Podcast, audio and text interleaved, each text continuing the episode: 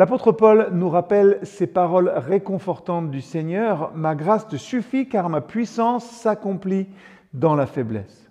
Et ça, c'est une vérité qui transcende les limites de notre compréhension humaine.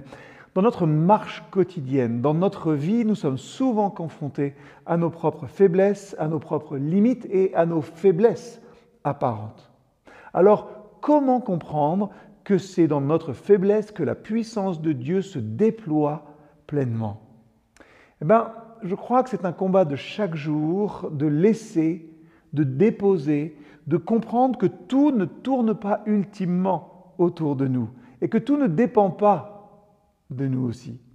La grâce suffisante de Dieu ne dépend pas de notre force, mais de notre humilité à accepter nos faiblesses.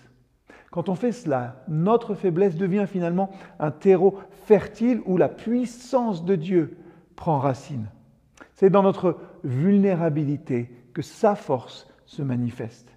Ouvrons nos cœurs à cette vérité. C'est lorsque nous reconnaissons notre dépendance envers Dieu que sa grâce devient notre force, et pas autrement.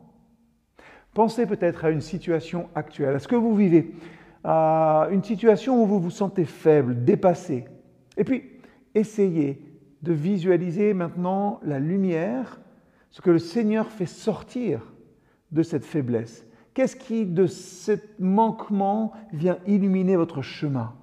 La grâce suffisante de Dieu, ce n'est pas simplement un baume réconfortant pour nos blessures, mais c'est une source inépuisable de force nous guidant à travers les défis de nos vies.